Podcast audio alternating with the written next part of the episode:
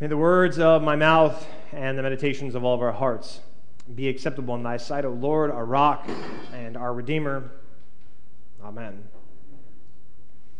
I think sometimes it's important to remember that it all started during a boring church meeting. There's a bunch of would be followers of Jesus, they're sitting around, they're reminiscing about the good old days, praying about what to do next, when boom, the Holy Spirit shows up. Tongues like fire descend upon each of them. They start to speak in different languages. They fumble out of the house. Accusations are made of their drunkenness, but it's only 9 o'clock in the morning. Peter stands up. He speaks with a loud voice and he preaches the very first Christian sermon.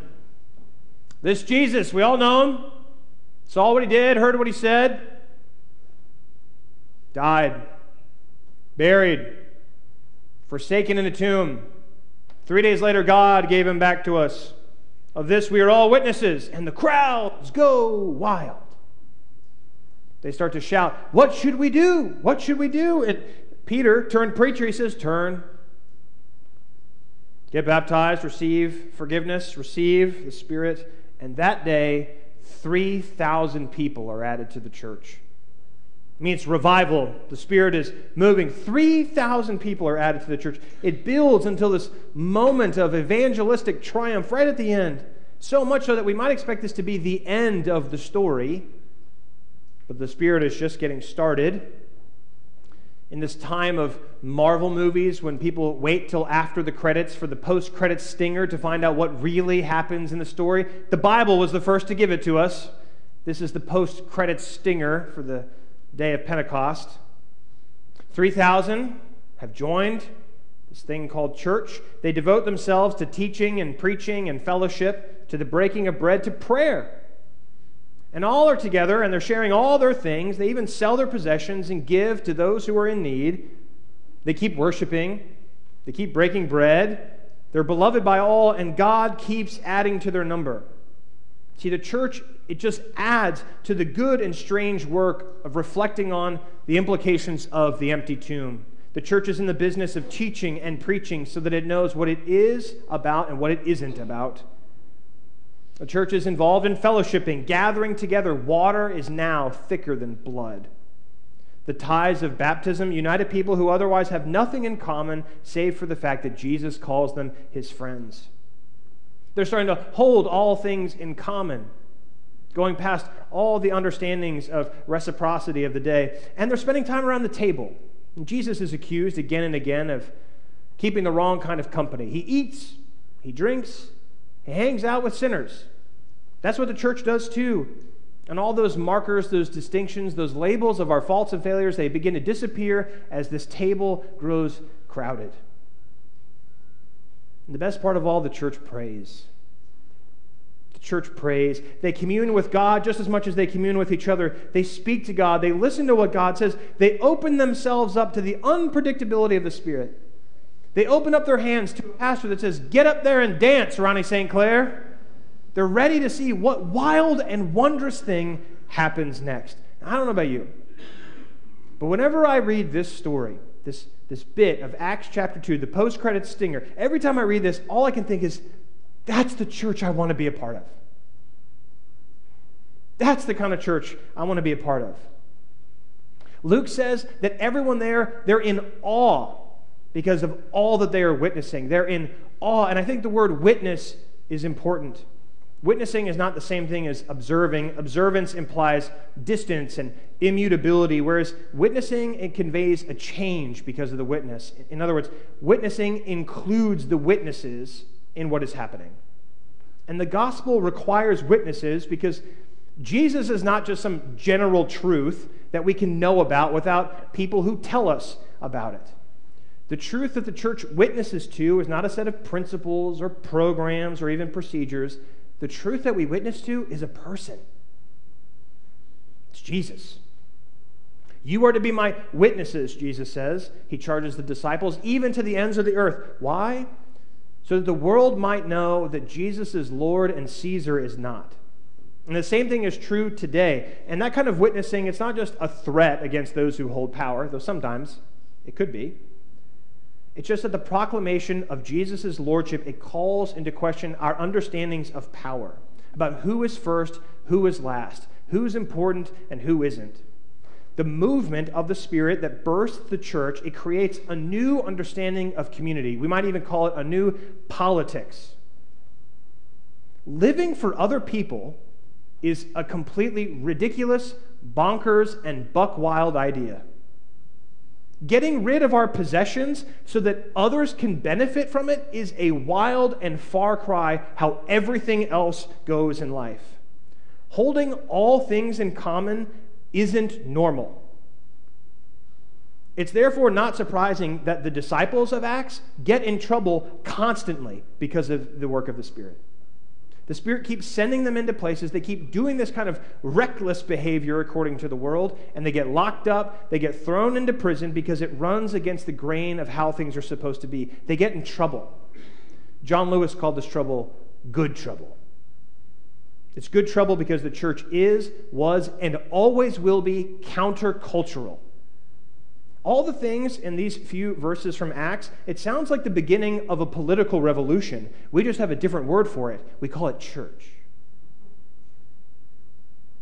And yet, even as extreme as it might sound, it also sounds so ordinary, boring even. Day by day, they spend time in the temple, they break bread, they eat with glad and generous hearts, praising God, having the goodwill of all the people. It can sound a bit rote to those of us who have been around the church for a while, just the same old, same old, but to those outside the church, this stuff sounds like a miracle. And the world needs the witness of the church, otherwise, it will never know that there is an alternative to the world. Back in March of this year, a church in Winston-Salem uh, gathered for worship on a Sunday morning, just kind of like we are right now. And at the beginning part of their worship service, just like we do, they had announcements the sharing of the comings and the goings in the life of the church. And they announced something rather startling that Sunday morning in March in Winston-Salem. The church said, by the way, we'd like to share with you that as of today, the church has paid off $3.3 million of medical debt from 3,533 people in Winston-Salem. We've paid off $3.3 million of debt for 3,533 people in Winston-Salem. And when they announced it, they had uh, cannons with confetti that launched in the church. And everyone started going buck wild. They started celebrating. They were dancing just like Ronnie in church. Because, I mean, $3.3 million of debt gone. Disappeared just like that. And miraculously, they were able to do this not with $3.3 million, but with $15,000 of donations. There's a nonprofit out there called RIP Medical Debt, where they purchase debt at pennies on the dollar, and then they give it to a church, and they basically say, if you give us $15,000, that's what we paid for it, it all goes away.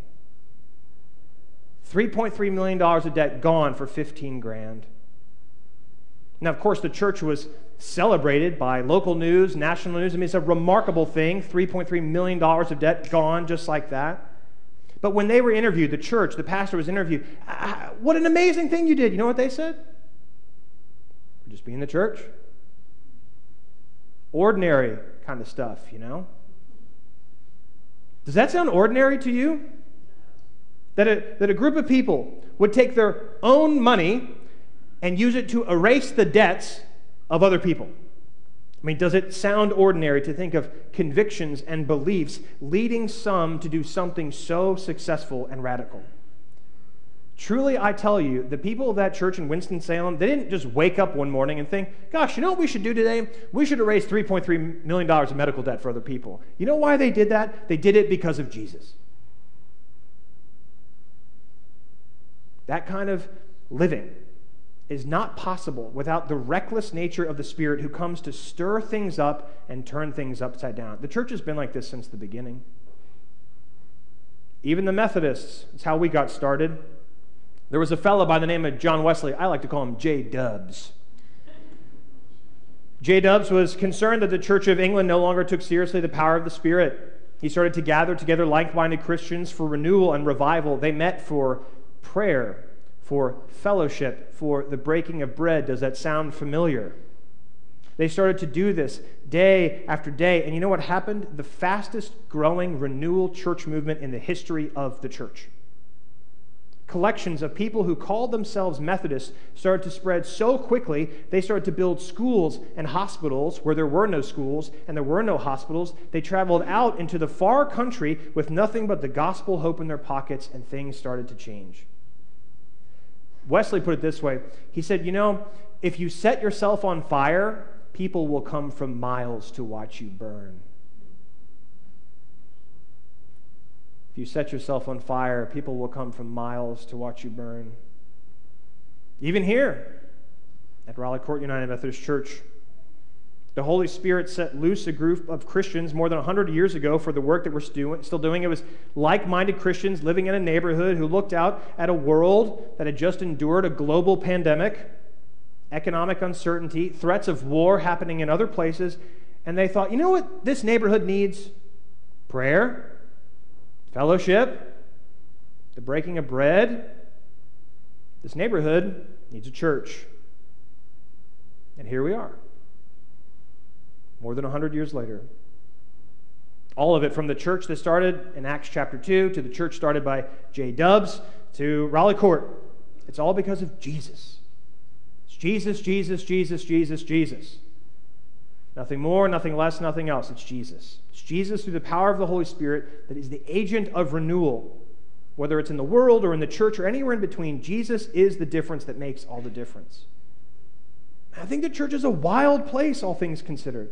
Mean, we take time to spend time with one another and with God. We devote ourselves to the apostles' teaching and preaching. We break bread with glad and generous hearts. I think that's why later Paul describes the presence of the Spirit by saying love, joy, peace, patience, kindness, goodness, faithfulness, gentleness, self control, the fruits of the Spirit. If you have those things, you have the Spirit with you. Because the Spirit brings freedom a freedom that releases us from the, the bondage of individuality, of thinking that it's always me, me, me, me, me. The gospel says, no, it's actually we, we, we, we, we. The Spirit frees us to actually love God and love other people. It frees us from the plague of narcissism.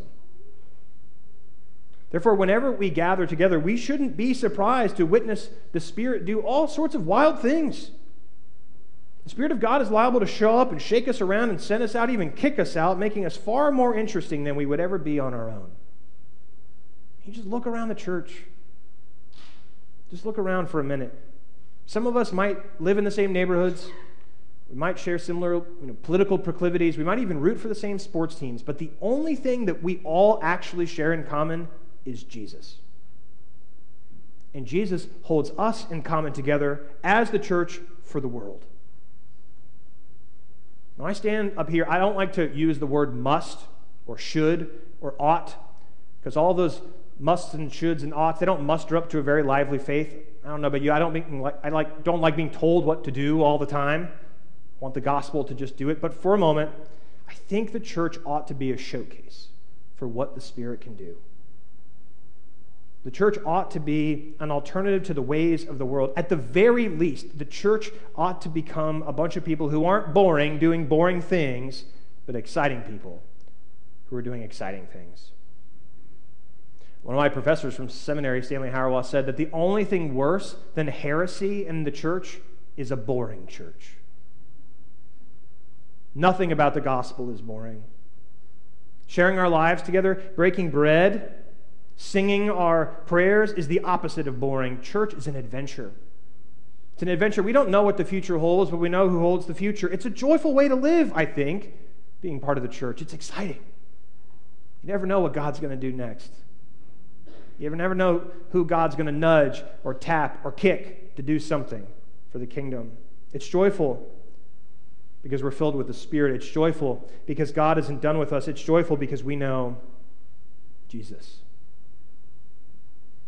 A few years ago, I was serving a different church, and I noticed one morning uh, a woman that had arrived to worship during the first hymn.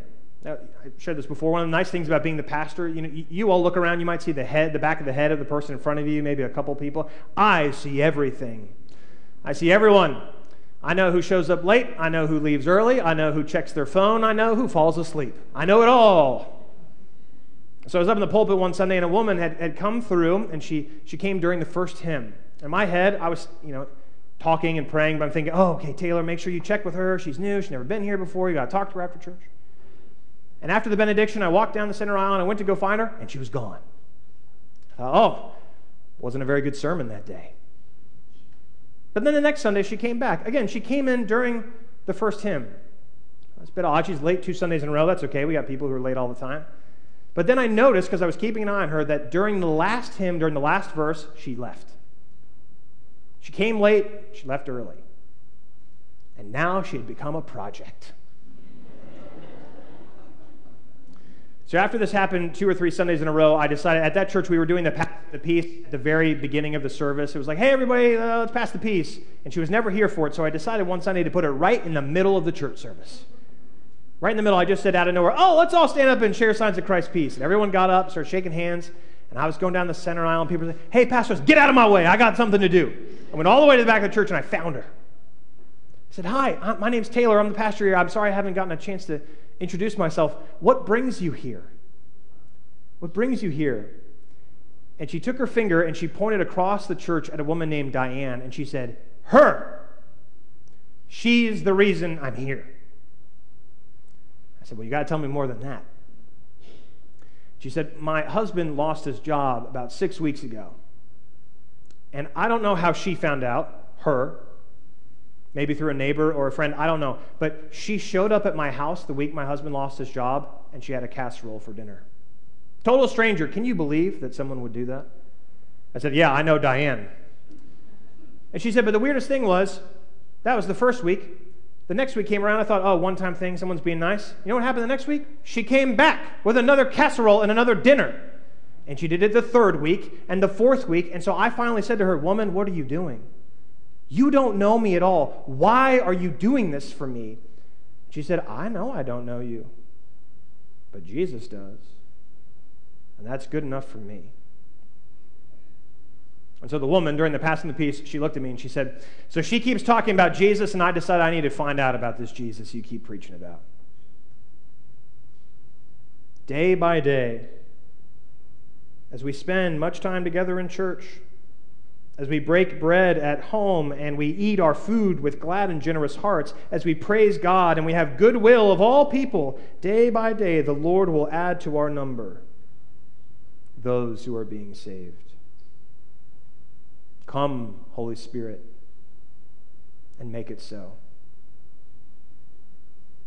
I offer this to you in the name of the Father, the Son, and the Holy Spirit, one God now and forever. Amen.